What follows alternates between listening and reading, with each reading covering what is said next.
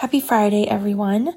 The readings for December 10th are Proverbs 10, Revelation 2, 18 through 3, 6, and Psalm 44. And we're just going to look at the Proverbs, Proverbs 10 for a few minutes.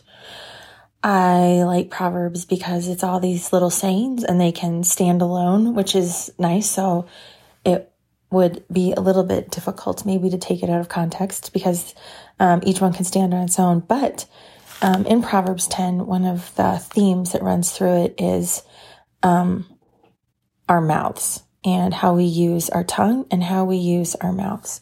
And the first one um, is in verse 11, and it says, The mouth of the righteous is a fountain of life, but violence overwhelms the mouth of the wicked. And then verse uh, 13 says, Wisdom is found on the lips of the discerning, but a rod is for the back of him who lacks judgment. Then um, verse 19, when words are many, sin is not absent, but he who holds his tongue is wise. Verse, I guess 20 and 21 too, the tongue of the righteous is choice silver, but the heart of the wicked is of little value. Uh, the lips of the righteous nourish many, but fools die for lack of judgment. And then at the very end, 31 and 32, the mouth of the righteous brings forth wisdom, but a perverse tongue will be cut out. And the lips of the righteous know what is fitting, but the mouth of the wicked only what is perverse. And I have, um, I felt like I have struggled with my mouth and my tongue my entire life. And you could ask my parents, probably anyone who's known me my entire life, I can have a pretty smart mouth. And so when I read this stuff, um, especially verse 19, when words are many, sin is not absent, but he who holds his tongue is wise.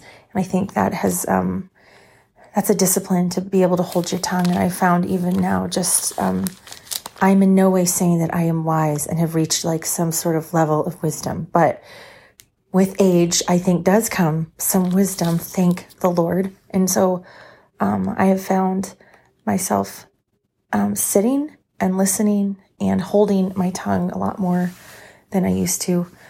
Um, at least I think I have. Maybe I haven't. if I haven't and I have offended someone, please let me know.